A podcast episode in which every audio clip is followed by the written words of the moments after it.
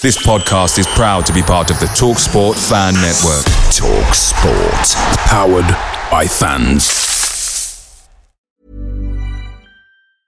Hey, I'm Ryan Reynolds. Recently, I asked Mint Mobile's legal team if big wireless companies are allowed to raise prices due to inflation. They said yes. And then when I asked if raising prices technically violates those onerous two year contracts, they said, What the f are you talking about, you insane Hollywood ass?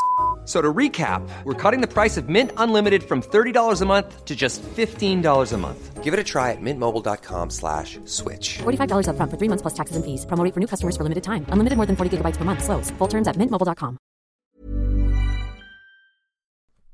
The Talksport fan network is proudly supported by McDelivery, bringing you the food you love. McDelivery brings a top tier lineup of food right to your door, including my favourite, the quarter pounder with cheese. Mmm. No matter the result, you'll always be winning with McDelivery, so the only thing left to say is, are you in? Order now on the McDonald's app, and you can also get reward points delivered too, so that ordering today means some tasty rewards for tomorrow. Only via app at participating restaurants 18 plus. Rewards registration required. Points only on menu items. Delivery fee and terms apply. See McDonald's.com.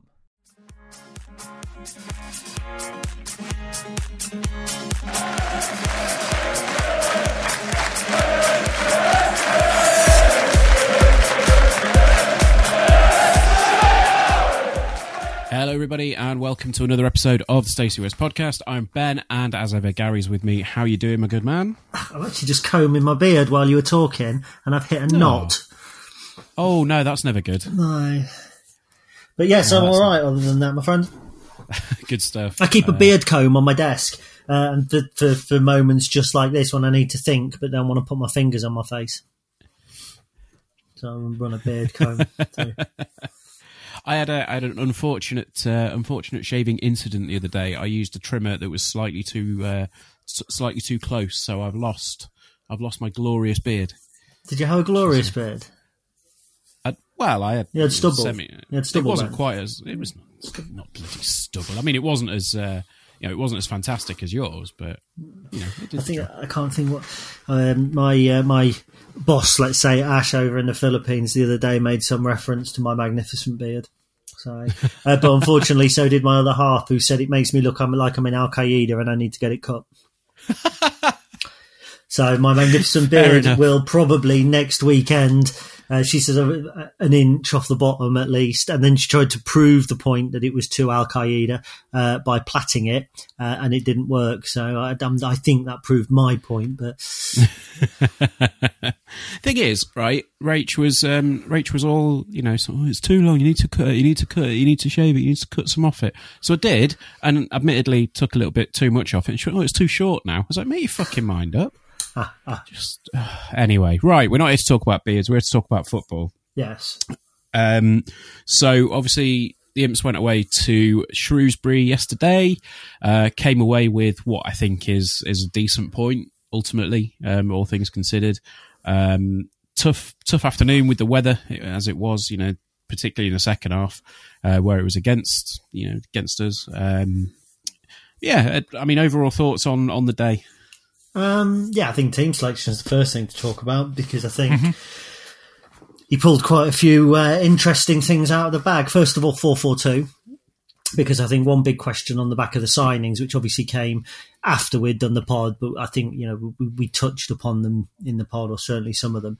Um, Yeah. But I think accommodating Tyler Walker and Tyreece John Jules was the big question. You know, if John Jules is coming here to play regular football, where does that leave Tyler Walker? And with 15 goals, I certainly hope it leaves Tyler Walker up front for us for the rest of the season. So, um, interesting that the system might have been adapted to suit the personnel, which kind of goes against what we've seen in the past. Um, And obviously the emissions were big, weren't they? You know, there was no, uh, obviously no Bruno Andrade who was injured. Uh, but there was no Jack Payne, no Michael O'Connor, no Harry Anderson, and you're talking here players that were um, at the beginning of the season first team players. I think that's really interesting. Um, obviously, by the time people listen to this, we'll probably know the reason why Michael O'Connor wasn't playing.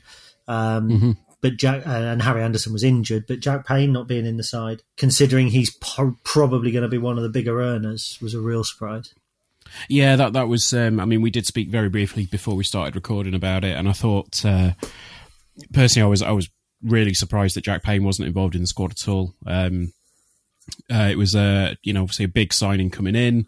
Uh, he was very very impressive uh, in the first few games. I mean, he was you know my man of the match persistently throughout uh, the first few home games of the season. I thought he had a blinding start, but um, excuse me. Since then, I think I don't know. It's almost like he's uh, it, he's he's being pushed to play out on the on the left, and he, it's not really his his favoured position by the looks of it. So No, he's not a winner. no, so I I don't know. I don't know whether he's going to be finding himself out of favour even even more going forward, or Well- you know where he's going to sit. for me, if we're playing the the four two three one, and that poses questions now in itself around John Jules and Walker, because personally, I don't think you can drop Tyler Walker when he's in the form he's in at the minute. Mm-hmm. So if you're if you're playing the four two three one, I can see Jack Payne playing in in the hole behind the striker. I can see him playing the role that Jake Hesketh plays. I think Jake Hesketh has got the ability to play out on the wing, which we saw on Saturday. I think mm-hmm. had Harry Anderson been fit, Jake Hesketh would probably not have started the game because I think to get the natural width, you need a natural winger. And I don't think Hesketh is as naturally a wide player as Harry Anderson. It's all Harry Anderson knows, isn't it? Harry Anderson um, gets the ball and runs down the line. That's what he does. Um, so we need natural width, but I don't think we rely on it quite as much as we did do. Um, You know, I think some of the passing the passing patterns you see springing from the middle and kind of going cross field. And when they're going cross field, when and I, I picked it up again uh, the last home game, can't remember Peterborough. When you're pinging the ball from left to right, quite often you don't need a natural winger or as natural winger out wide because there's more space for them to actually move. And uh, you know, a natural winger will deal in tight spaces as well as wide spaces. So I think in that respect, a Jake Hesketh out wide works. When you've got Jack Payne out wide, what he tends to do is he wants to come inside all the time. And then that means hmm. you've got nobody at all, not just hugging the touchline, but providing that outlet. So, um, it's a challenging time for Jack Payne, and it's hmm. interesting. Given the sizes of the contract we imagine he's on, and let's face it, none of us know. We can all talk about what we think people earn and what we think they don't earn. Um, but given the size of the contract we think he's on, it's very interesting that he was dropped completely from the squad. Yeah, I mean, it was it, it was the way that it was kind of mentioned in the uh, in the post match where he said, "Oh, you know, Jack's not made the squad." Um, it, it was it was very surprising to me to to hear that. Um,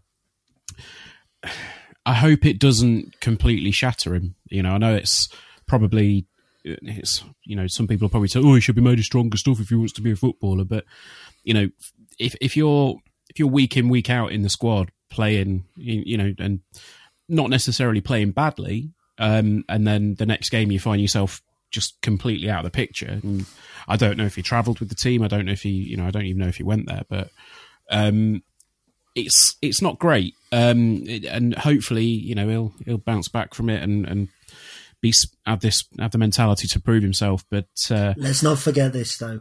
We went there playing a 4-4-2, which doesn't suit Jack Payne because he's not a natural wide player. We've now got Zack Elbouzedi on the bench. So if we needed the width, we've got width on the bench. So mm-hmm. maybe in that respect, you're then looking at the rest of the lineup and the players that you may or may not need. Footballers have got to take these knocks. And for the last hmm. two or three years, it, let's be real, we've probably only been working with a squad of 16 or 17. You know, I know Danny hmm. talk, Danny used to talk about having 19s and 20s, but quite often they were made up of players that probably wouldn't make the matchday squad on a regular basis. And there was very, very rarely any surprise. I mean, I think certainly in our two years in the Football League, you could name not only the subs bench, but you could name the players that were coming on as well. You know, when, Yeah. in the days when it was, well, you know, Elliott Whitehouse coming on 60 minutes and Ollie Palmer on 65 minutes. And even last year, to a degree, there was only ever a puzzle over maybe, oh, who's going to actually start on the left or is he going to start Reedy? Do you know what I mean? There was never big questions. Now, mm. two o'clock every Saturday, you get in your phone thinking, what's Michael Appleton got up his sleeve this week? And since the beginning of December, bar the Sunderland debacle, you know, there's not been many errors made in terms of team selection. And probably, you know, Sunderland wasn't really team selection either, was it? Sunderland was just the fact that we, we were shit at the back. Yeah, I mean Sunderland was it was individual mistakes, you know, and Yeah. it's yeah, We've but um, yeah, I, I, I don't know. I, I know it's going to be it's going to be one of those things that people will you know undoubtedly pick up on and and say, oh well, that must mean that Jack Payne's going somewhere and all the rest of it. But I, I don't know. Like you say, the, the fact that it wasn't necessarily suiting his uh, his style um, at the weekend, I don't know. But yeah, here's hoping we'll uh, we'll see more from him soon as well. Because uh, as I say, start of the season he was absolutely on fire, wasn't he? Hmm, don't think I've seen a Jack Payne goal. Well, and they've both been scored away from home. Uh, yes, one was at Blackpool. Blackpool, which I was fortunate enough to see. Um, I can't remember the other one. No, I can't. I'm sure he has scored another one. Uh, yeah, and uh, thing was, I, I was I was fairly confident that when he got one, you know, the floodgates had opened and we'd start to see more. But it didn't really happen in that uh, in that sense. So anyway, there was a game following all of that controversial team selection, wasn't there? There was, yeah. Um, I thought it was all right. I mean, like I said, it it, it was uh, it was dictated by by the weather to a certain degree. Um, I think the you know the, it it definitely didn't help when you've got a wind like that blowing at your back for the second half. Um, and I think ultimately, we well, you said it on the podcast last week, and I, I really agreed with you that it, it was it, it was written on the wall that it was going to be a draw, wasn't it? Yeah, I mean, I got, I called the draw, but I said that it was going to be dour, and I think it was anything but dour. Um, I think between the two teams there was twenty efforts at goal, and I think between the two teams eight were on target. Um, I mean, the first thirty minutes were they were. It was a quite a, an interesting. I wouldn't say a game of chess because it wasn't dour as I as I described Shrewsbury in the build up, but it was.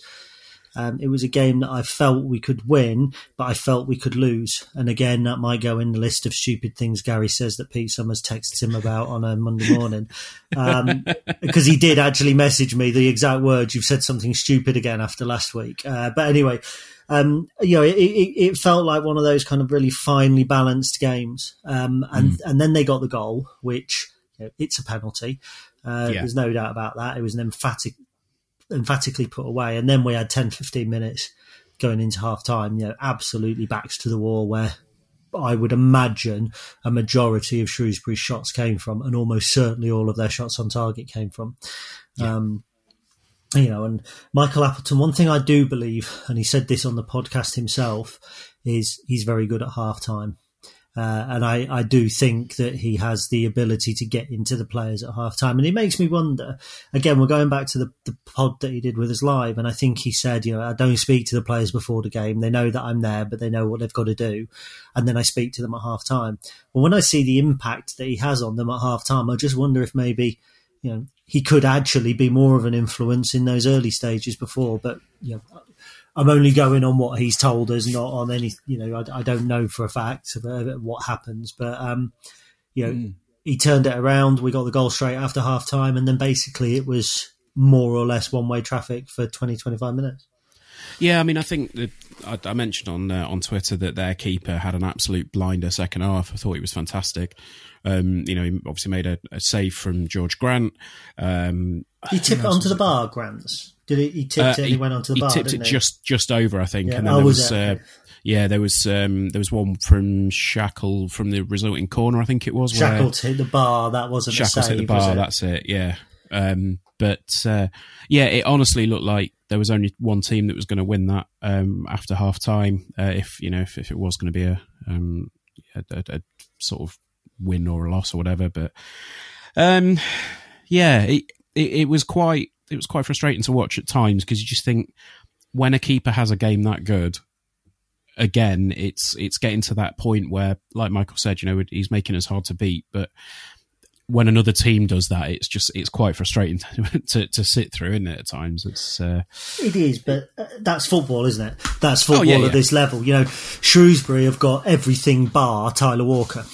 And uh, genuinely, I think, you know, they're three at the back. I mean, let's not forget they lost probably their best defender halfway through the first half in Aaron Pierre. who's an absolute mm-hmm. monster of a defender. Um, yeah. They've got decent setup. They they they operate the three five two or whatever whatever it is three four three, but it's not really. They operate it quite well. You know, they are very. The wing backs work really really hard. I mean, hard. Scott Golbourne was a free agent last year, I think, before he came here, before he went to Shrewsbury rather, and he, he was at Wolves before, and thought he had a superb game for them.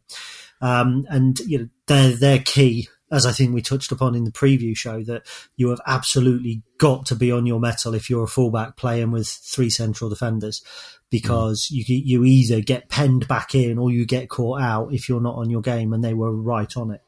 Um, so you know, when you've got that, you have to be ready to have an effort, and that's another thing that struck me yesterday. Was you know, it doesn't seem all that long ago that we were talking about shot si- shot shy City that could have gone really wrong. Try saying that, you know what I mean?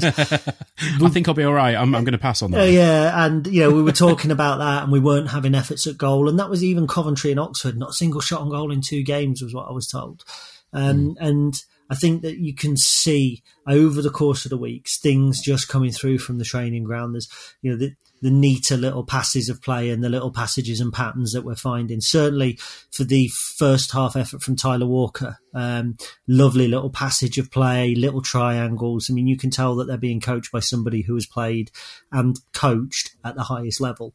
Um, mm. But you know, you're going to come up against good goalkeepers, good defenders, and know, I always say that we play better when teams come and try and attack us.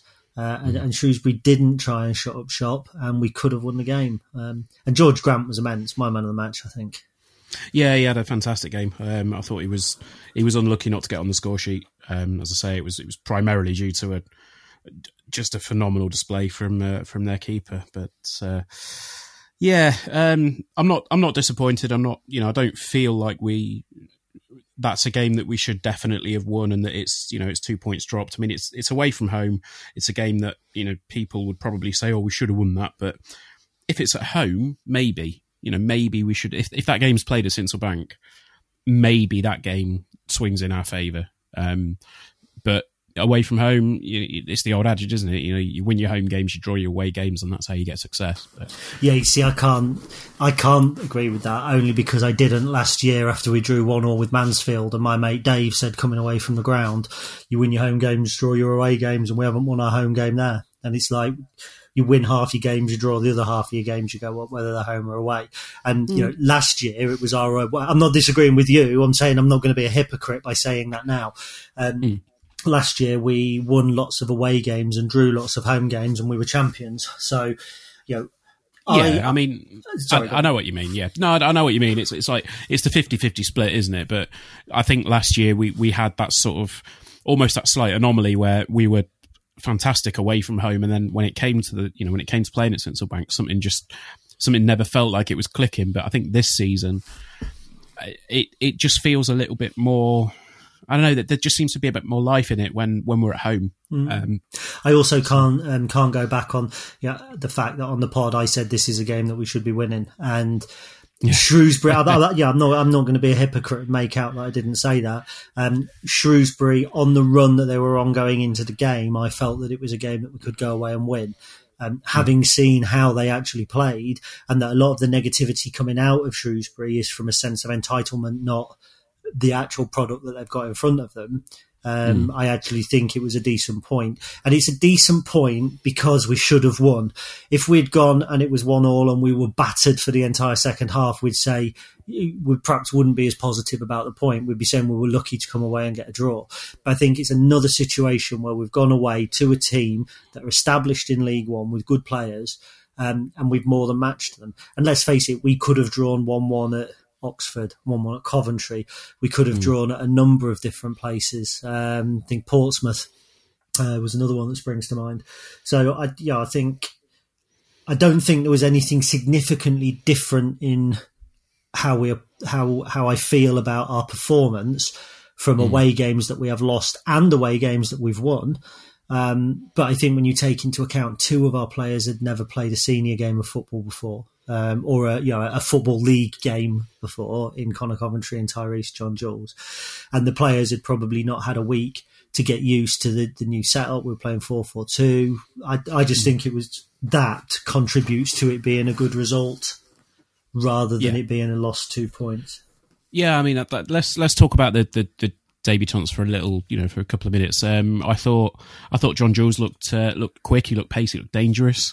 Um, I think if he gets the link up right with uh, with Walker, I think we're going to see plenty of goals uh, throughout the rest of the season.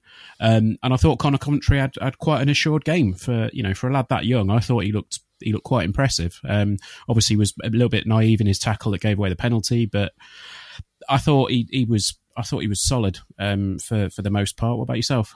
I thought they're decent starts. Um, when you look at the numbers, I mean, John Jules, I don't think got a shot off. Didn't give a pass that led to a shot. Um, but he, he put himself about sufficiently and showed enough nice touches and nice turns of movement that make you think, yes, he could be important over the rest of the season. Um, Yeah. Whether he's no Tyler Walker, and that's not criticising him. Um, you know, this is a young kid at a younger stage of his career who who, could well have an impact for us. Um, But you know, I, if it was the case that we had brought him in because Tyler Walker was going back to Forest, I might feel a little cheated. Um, If that's not the case, which I'm sure it's not, then you think, well, actually, now we've got some more energy, some more pace up there, and as those two get further down the line in their relationship, I think that we'll see um, we'll see something very different. And that's not me being critical of John Jules. Uh, you know, first game, first senior game, League One, big defenders. I mean, you know, he, he won't come up against the back three very often at this level. Um, so yeah. you know, he did well. As for Conor Coventry, thought he was edgy the first 10, 15 minutes certainly grew into the game. Um, you know, if over the course of the next six months he is Michael O'Connor's replacement, which is what people tend to seem to be saying at the moment on the internet, and we'll, you may know more by the time we're talking. Um, my only worry is going to be about experience, uh, but then experience is it's all relevant, isn't it?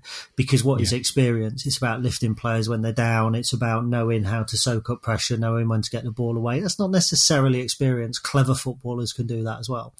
And through the course of the afternoon, I thought I saw enough in Conor Coventry to make me think he is a clever footballer. Um, yeah, we talk about the naivety for the penalty, but it wasn't the sort of mistake that has you going, shouldn't have done that. You know, you Yeah, will see, yeah. you, you will see players up and down the country who have played 300 li- football league games making that tackle as well. It was unfortunate for him that it was on his debut. Um, but again, I think if we hang on to Joe Morrell and we play Morrell and Conor Coventry in central midfield for the rest of this season, if they've got Jason Shackell and Cian Bolger or Cian Bolger and Michael Bostwick behind them, players that read the game well and that can keep them keep them on point. Um, yeah, and then again, you know, how arrogant is that saying that, that Joe Morrell, a Wales international, um, needs keeping on point by anybody? So, two very, very talented young players who um, it's going to be exciting to see how they do with our home game um, advantages over the, the, the coming weeks. What is it? Is it something like 12 home games and seven away games we've got left or something like that? Uh, yeah, I think it's something like that. Yeah, um, twelve and it's twelve and six, 12 and eight, something. But yeah, there's, there's not. I think we've got about four or five more than home than away. So it's quite exciting. I mean, what's uh, what's your take on on the loan situation at the moment? Do we think that we're going to see any of any more of them go back, or do we think maybe you know we'll, we'll be sticking around till the end of the season as per we uh, So as per the initial expectation? So what we got now? We got the two new boys. Uh, we got Jake Hesketh, Mhm. uh, Tyler Walker, and Joe Morrell. Is that it? I think so. Yeah. I would think if anybody, it would be Hesketh. He was only on six months anyway, wasn't he? So Uh, there's- oh, that's point. Oh, uh, um, Aaron Lewis as well. I forgot about him. No, Aaron He's Lewis not- well, on loan, although he's not alone. Short He's not alone. Sorry, no short term contract. Yeah, yeah.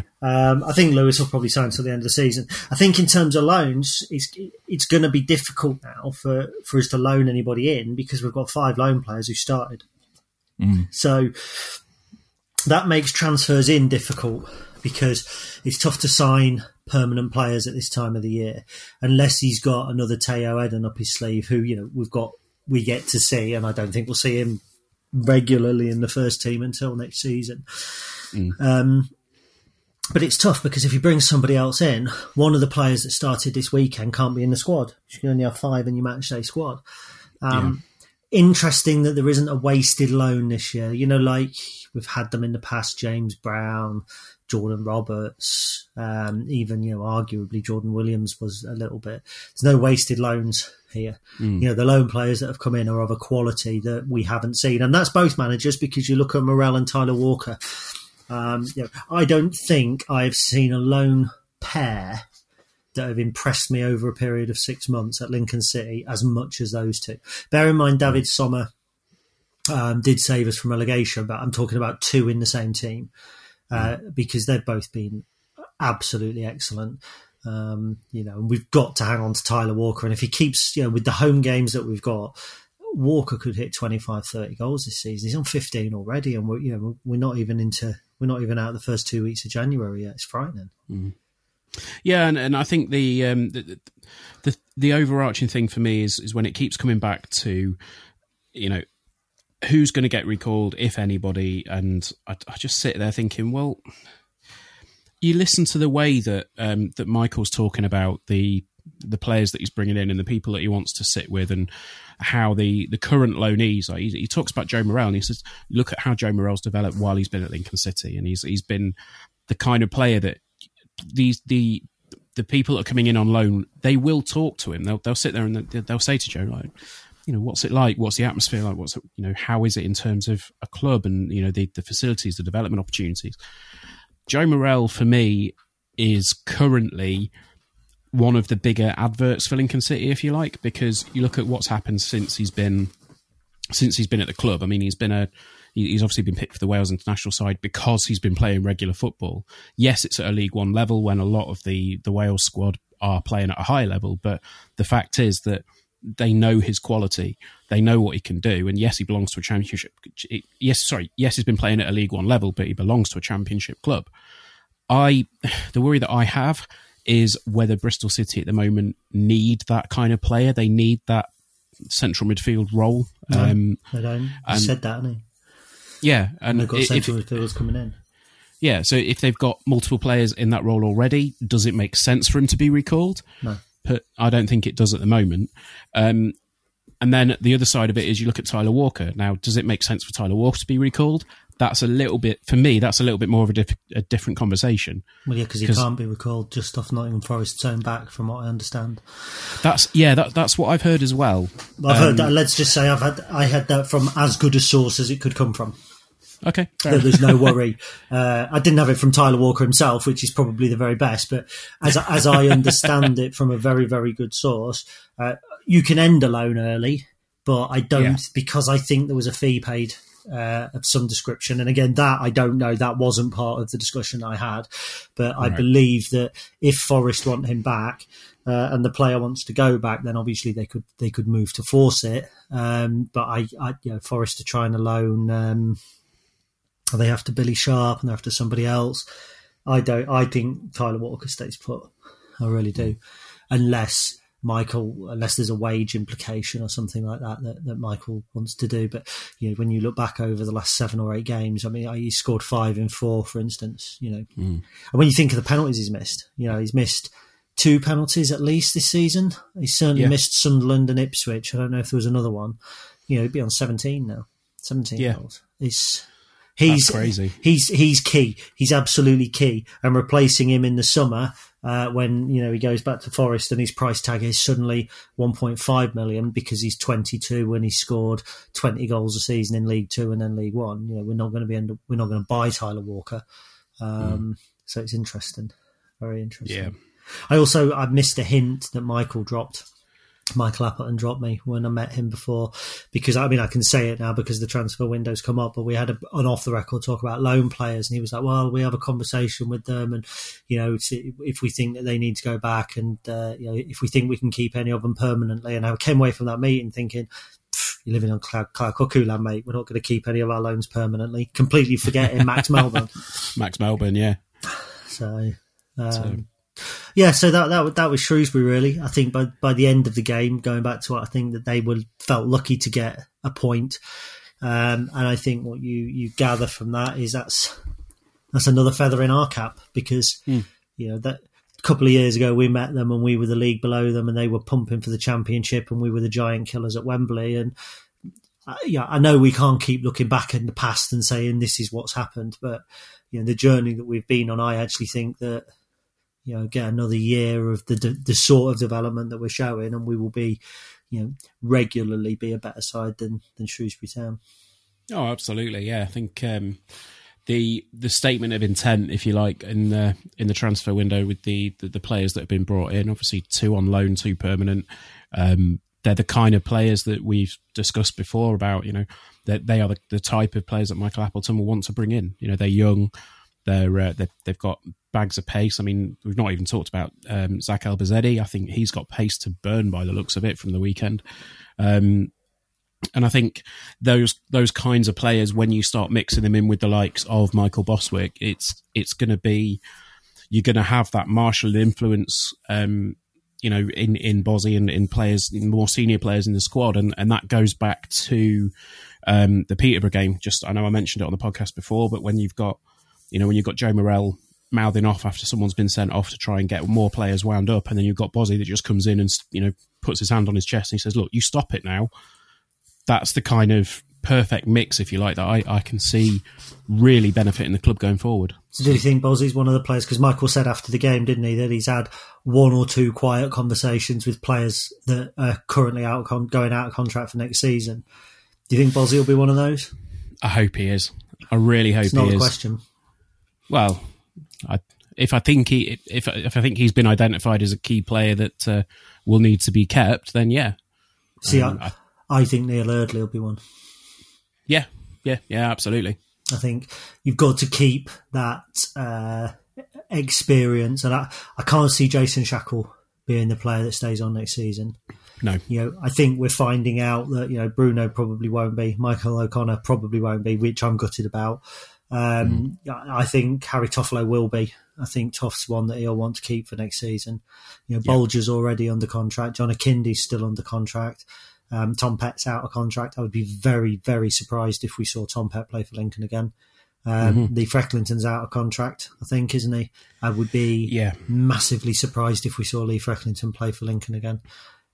yep, You know, it's it's it's such it's so much transition happening so suddenly. And I'll be honest, my worry before the Shrewsbury game, and we'll, we'll, as we as we move smoothly on to Tuesday, my worry for for Tuesday as well, especially given the opponent, um, is that we fall into a trap that we did ten years ago, because it was exactly ten years ago that Chris Sutton um, brought in a whole load of loan players uh, instead of our first team players and cost us the FA Cup tie against Bolton. I think he played Michael Uwezu that day and he played a couple of others who hadn't done anything to get us to, to the FA Cup and we lost 4 0 at Bolton, which not a terrible result against a Premier League team. Uh, and then the year after, Steve Tilson bringing in faceless loan players, you know, like Tom Kilby, I think was one. I might even have got his name wrong. He was that shit. Um, you know, Luke Howell, uh, Julian Kelly, Stephen Hunt. Do you know what I mean? It was lone player after lone player. And my worry is that even though you need the natural transi- transition, you have to transition from something to something in a coherent manner. If you just change it completely, it's not a transition, is it? A transition is something that happens smoothly and and and say naturally, but you know what I mean. yeah, Um, and that's still a, not my not, not a concern, but it's still something that I've got in the back of my mind. That if you look at the starting eleven from the first game of the season, and you look at the starting eleven yesterday, you know you don't want to see so many changes that suggest that we were battling relegation over that period of time. I think that's the only thing that's that sticks in my mind a bit. yeah. I think um, I think that's that's understandable, but I I I, I don't really know because it's it's like you say you d- you don't want to have that almost lost lost uh, lost identity, I guess. Um, but at the same time, we've also you know we've also had the the transition of the management team. You know, we've had the transition of, of lots of other things that have also gone on at the same time. You know, we've we've got um, we've just got so much going on that, like you say, it, it's so much happening at, at all at once, and I, I just wonder, is it? I don't know. It, it's not necessarily a bad thing. Um, obviously, we're seeing a lot of mm, like more quality players come in, but like you mentioned, you've got five loan players in the squad.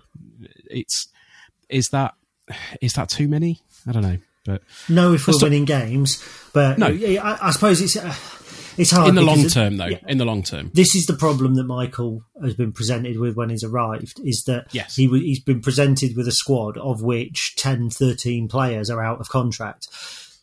So the transition had to start. And also, if we'd got, let's say, let's assume that these rumours about O'Connor and, uh, and and Bruno are true, we will have sold them to Salford for a fee. Whereas Yes. he could have six months' time persisted playing those players, and they leave for nothing, and then that has an impact on the budget. So, um, yeah, I, I just it's going to be like you say, there is an awful lot going on, but it's just at the back of my mind. You know, I'm pleased to still see George Grant, Tyler Walker, Joe Morrell, who are all new faces at the beginning of the season, but who have all been integral parts of us coming into League One and settling. And we have settled. You know, we haven't torn up trees, but we have settled. And it's the same, you know, Bolger, Eardley, Toffolo. It's nice to see at the back that there's very little tinkering going on. Um, And I, I think, you know, aside from Sunderland, I, I my perception was that we were all right across the back. Um, it's all it's all fallen into place. It's it, excuse me, it's exciting times, but I think we're we're just apprehensive as well. Aren't we? I mean, I think the way that I'm looking at this January window is that he's he's bringing in the loan players to make sure that we are in the position that we are at the start of the season next year. You know Yeah. that we are we are not going to to capitulate in the last half of the season and, and end up back where we were like, like last year. But I think at the same time, it's also bringing in the players. Even though it's on a temporary basis, I think it's bringing in the players that he wants to assert his style on the players that currently exist in the club, and maybe that's the way that he wants to, you know, push people into getting his style of football implemented properly. So, um, right, should we should we talk a little bit about Bolton or? Yeah, go on then. Yeah, no worries. Fair enough. Right. Well, obviously, you know, Bolton are are a weird team this year. Um, they started off with, uh, I mean, it was a team with well, it was youth players, wasn't it?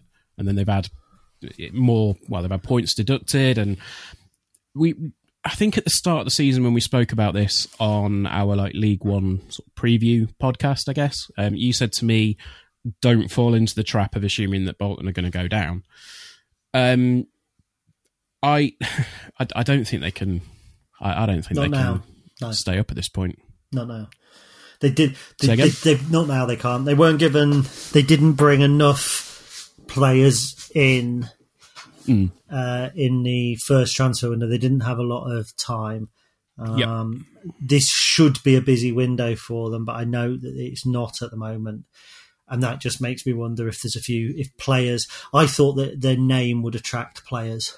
Um, Yeah, you know, and and they've let a lot of players go back uh, to parent clubs. Um, for instance, I think uh, Liam Bridcut has gone back to Forest, who was a player who I really rated.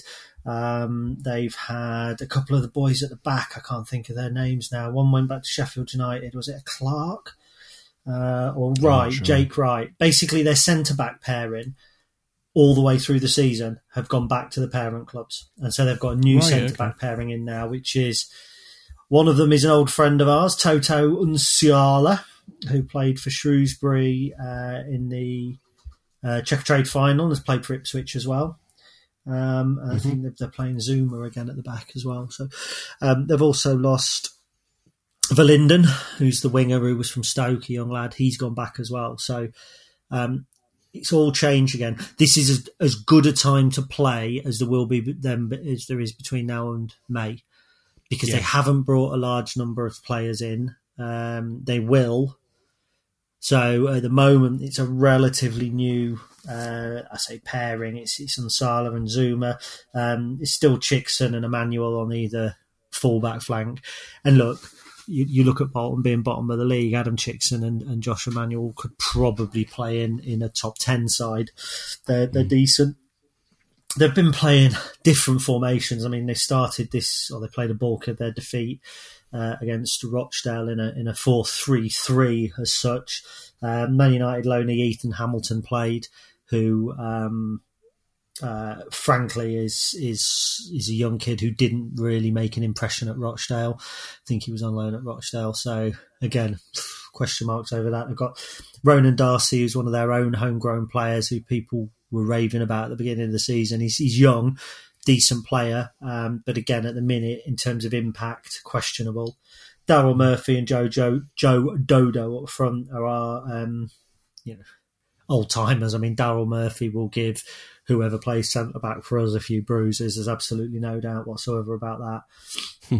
Been around all over the place, uh, and Joe Dodoo or Doodoo or whatever people, hmm. whatever I suppose he's, he's got a, a, proper way to pronounce that name, but I don't know it, which is a real shock, isn't it? Um, uh, so again, he's you know I think he's scored three this season. Um, yeah, the, again, I'm. It, this is a game that we should win. Yes, not because they're I, bottom, but it's a game that we should win. Yeah, and I, I think I I, will agree with you on that one because it, like you say, it, it's not the league position because let's face it, the league position would probably be the same regardless of of you know however many games they'd won at this point. You know, if you well maybe Southend. I just as an aside, what the bloody hell's happened to Southend this season? It's horrendous. Um, but yeah, I think in terms of in, in terms of the the sheer instability at that club and it almost seems like they, they're going to put out a different first eleven this week. I mean, I'm looking at I'm looking at the um, I've got the, the website up at the moment for for their players from this season. There are 35 different players that have played for Bolton this season. Mm. Predominantly, that's because they were playing the youth team in the first 10 games. Yes. So predominantly, so, there's a you know you you take probably 10 or 12 off that yeah, but I mean, even so, that's that's ridiculous to yeah. have to, to have that many players come through. Um, I mean, yes, you know, there's a couple of them that only have 90 minutes under their belt, yeah. but it's ridiculous. They're really a victim. They're, they're, I'd say they're a victim of circumstance. They're not. They're a victim of everything that happened last season, and I get that. And yeah. I, I, fancied Richard Hill to turn it around. I thought that they would bring better players in um, than they have managed to they've brought decent players in. But you know, when I saw Liam Bridcut went there, who's a player that I've kind of admired for, not admired, but you know, rated for a while and thought that he'd do a massive job in League One. He didn't. Um, the boy Verlinden, I was really excited about seeing him in action. Hasn't happened. Um, Politic, I don't think he's played for a while, has he? Is it po- Politic? Politic, um, uh, Dennis Politic. You've you've got the website up. I'm I'm doing it from um, Dennis Politic, yeah. Yeah, now he was a Manchester United youngster, I believe, and he's another one that I, I quite fancied uh, to have a really good season for them, and it kind of it hasn't hasn't happened. Uh, they've recently let Will Buckley go, I think, in, and he plays in the midfield. It's a high turnover. I believe um, that Keith Hill's probably preparing a little bit for next season. And look, make no mistake, the likes of Politic and, and, and Ronan Darcy, and uh, they've got the boy Edwards in midfield, Liam Edwards. Yeah, all players that the more senior football the play they play, uh, the, the better they're, they're going to be.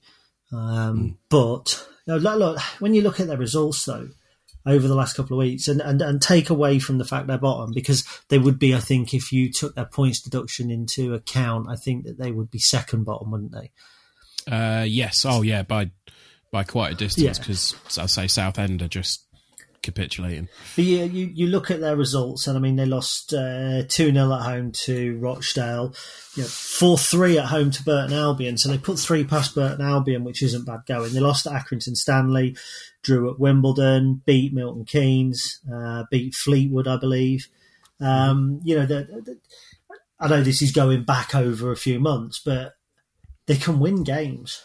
So there won't be any underestimating. This isn't the team of kids that are turning up that we should roll over 5 0, despite the fact they got tonked 7 0 by Accrington Stanley uh, hmm. recently. Um, hmm. They're unpredictable. They, yeah. you know, they turn in unpredictable results. Bolton won, Shrewsbury won. That was the day. That was just before uh, New Year, 29th. Sunderland nil, Bolton nil, Boxing Day. Bolton Wanderers three, Southend two on uh, just before Christmas. Only lost one 0 away at Peterborough. You know, held Wimbledon at home. So they're capable of getting results. You know, I just I think if we play the right type of football, we don't get sucked into any games, um, anything like that. I, I, I think we can probably come away with like a maybe a two one win, two 0 win. Yeah, I think that's that's probably a decent shout. I think uh, you know, like you say, keep the discipline, keep the stick to the game plan, and can't really foresee too many problems. But what's There'll the be problems. come back to? Yeah, there, there'll be problems. Don't get me wrong, because you know they've got decent footballers. They have, but away from home, their xG is is is poor. Um, but then again, you see, you can't take any of their season stats into consideration because they're skewed by them opening games. I mean, I say their xG is poor away from home, but if you go back to their um, I think that's actually over the, the, the calendar year. But if you if you go back, so their xG at home is uh, away from home. I beg your pardon. It's 0.54, so they should only score a goal every other game, and their opponent's xG is 2.85. So according to the stats, they lo- should lose anywhere from two one to three 0 every time they go away from home. But if you take if you look at their xG from their first few games, which was losing two 0 to Wycombe, 0.06. So literally, they were they could have played 100 games and they would have got one goal, according to that. Or they no 50 games they would have got one goal. And then uh, it was 0.5, 0.4. They played Gillingham away from home, 0.15. So their numbers are really skewed because once you start, once you take out those those games and you start looking at some of the other games that they've played, 1.05 at Accrington Stanley when they lost 2 0. Uh, 1.34 away at Rochdale, uh, which was the last game. They, they should have drawn 1 all with Rochdale, potentially beaten 2 1, according to the XG. Now, I know that people say it's a bullshit stat. If you don't take it, if you just take it as an indication rather than 1.34 was what they should have scored, but yeah, it indicates that they had better chances than Rochdale. And they had 14 shots on goal, fi- five on target against Rochdale this weekend and lost 2 0. Hmm. So, mind you, they did concede a lot of possession. And that's interesting because you know what? We actually conceded a lot of possession to Shrewsbury. And on the basis of the second half, I didn't think that was going to be the case. Hmm. So, anyway, I mean, there we go. I just, I just think let's not get too carried away with the fact that we're playing Bolton Wanderers who are bottom.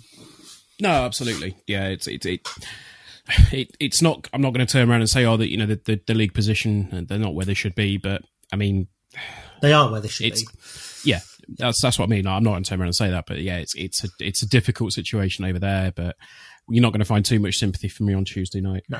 Um, if, if all I'd say is if you took their first s- 10 games, let's say, Mm-hmm. and put the Bolton that played this weekend in those 10 games, Bolton wouldn't be in the bottom three. Oh yeah, absolutely. And if you took their points deduction off. But what I'm saying is, in Well, terms yeah. of, uh, do you know what I mean? In terms of uh, physically, kind of, if you take all of the little, the, the, the, the bits out, take the youth team out, take the, the, the points deduction out, and put the Bolton that we're going to play on Tuesday night Mm. in the context of a 44 game or 46 game league season, mm. this Bolton Wanderers is good enough to avoid relegation. They won't because of the early games and because of the points deduction, but mm. this team is not as bad. This isn't as much of a gimme as playing Southend at home. Yes. Yeah, absolutely.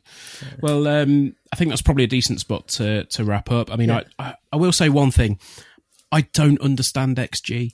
I, I just I don't understand how it works, how it's I've explained- calculated. I've explained it. I, I know, but I there's just something in my head that's like, but but but it's. The thing is, XG is very much perception to some people, isn't it?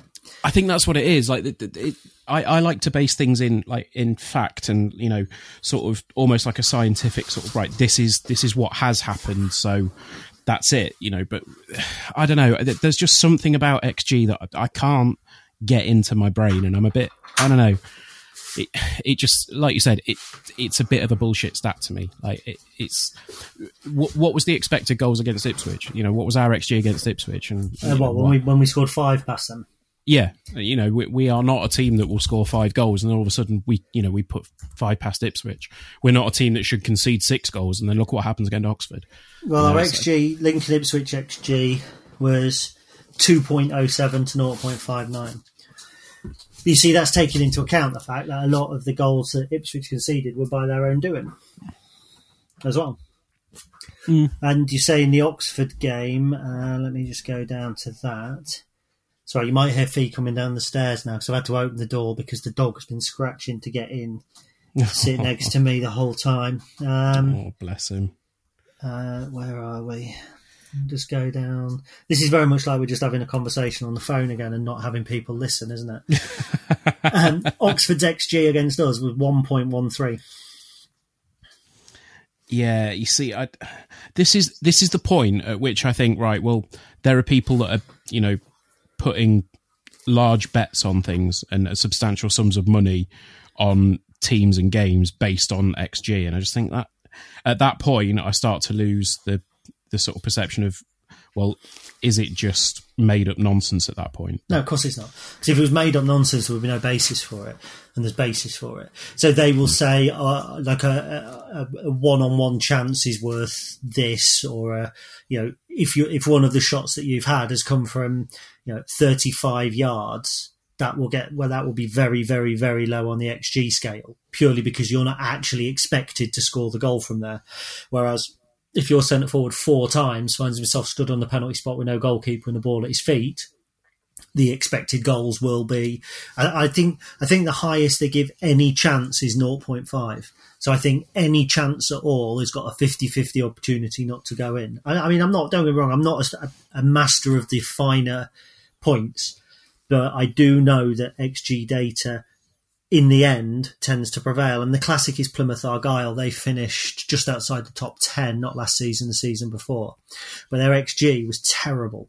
And they were scoring wonder goals to win games. And uh, it, George Elek and um, Ali Maxwell on the Not the Top 20 pod are massive on XG. And George Elek the next season said Plymouth will go down because their XG is terrible. They're not creating good chances consistently. And that's where XG comes in. And okay, you look at the Oxford game, 1.07 versus 0.63 to us. So they, they, you know, the XG suggested Oxford should have won that game uncomfortably. But the point is that if our XG was 0.6, 0. Point this, 0. Point that every week, then we would have then we would have an issue. But it's not. I mean, I just so just to give you an idea while we're on the subject, if I was to say to you this season, do you think that we would have better XG than our opponents, worse XG, or more or less the same on the balance of the games? What would you say? Possibly better. more or less the same. Our XG Okay. in all competitions, this is so. You, I, I tell you what, we'll do, in all competitions, our our expected goals per game is one point two two, and we have scored one point two three.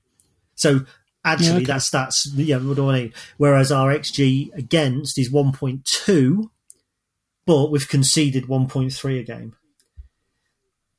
Now, just in, but in the league, so you take games out like Everton and stuff like that. In actual fact, our XG is 1.13 and against is 1.09. So there you are. It's slightly in our favour, or it should be. Um, and I know that a lot of people who have listened to this will just go, "It's absolute nonsense," but uh, they will. And I, do you know what? People are. I, I respect people's opinion if that's what they choose. But um, you know, the Sunderland game is a classic example. We gave Sunderland three chances the two of which they absolutely should have scored. And our XG was 2.86. It's accurate in that respect. And our XG against Sunderland, 1.1. So in that respect, the game panned out to XG. So I, I will continue to use it, not because I believe that, you know, the 0.7 is, is accurate, you know, a 0.7 to a 0.8, but it is a really good guide to one, whether you were in control of a game and got the result you deserved, and two, whether your league position is is is real or false. Hmm. No, I, I, I just I think there was something about it that, that didn't quite sit. It, it I mean, to, to a point, it, it doesn't still, but it, there's something that doesn't quite sit in my brain about like, okay, how is that calculated and how is it, you know, how is it done? But anyway, we've talked about that for enough now. I think um, it's probably a decent time to, to wrap it up.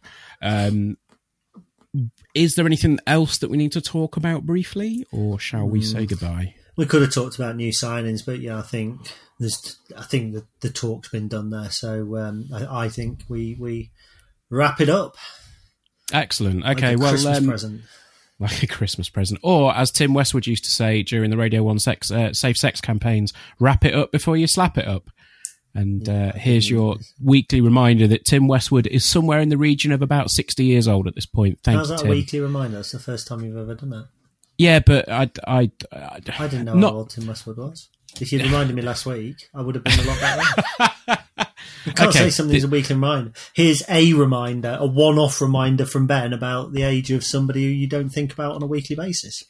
Okay, That we should make how that a old is- feature. Tim Westwood is sixty-two years old. There we go. There you You've, go. you've got to pick a different celebrity every week, and we'll probably forget next week, whose age is a massive surprise, and we'll all rate how big surprise it actually is. And Okay, right. If you don't surprise us enough, uh, then we'll get another host. Uh, I mean, you can get another host, but you're also going to have to get another person that does all the editing. No, you can keep doing that. See, I've got you by the balls on that one. You know that if you lose me, you have. lose everything. You'd love to have. So yeah, um, yeah. Tweet us how surprised you were on a scale of one to ten at Winstano and at Stacey West blog, and uh, we. will fuck it, I don't know. How What? surprised are you it's in Westwood? It's recording on a Sunday, mate. That's what it is. Oh yeah, we're still recording. We're not just on the phone, aren't we? We ought to wrap it up then, really. All right, guys. We will see you on Thursday for some more chat. Undoubtedly, talking about some of the people that have left Lincoln City Football Club. But uh, yes, all right. We'll see you then. Take care. Bye bye. Boom, the big dog.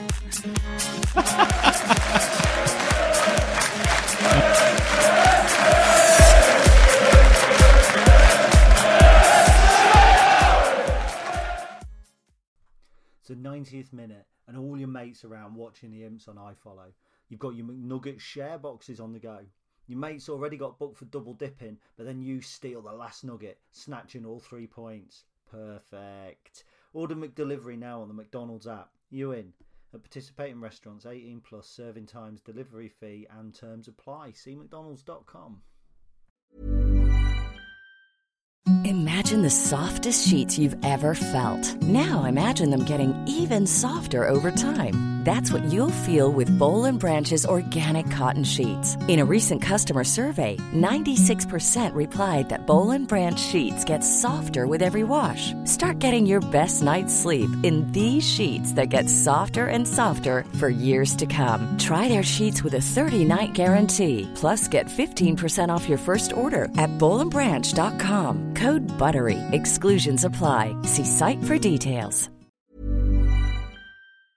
This podcast is proud to be part of the TalkSport Fan Network. Talk Sport. Powered by fans.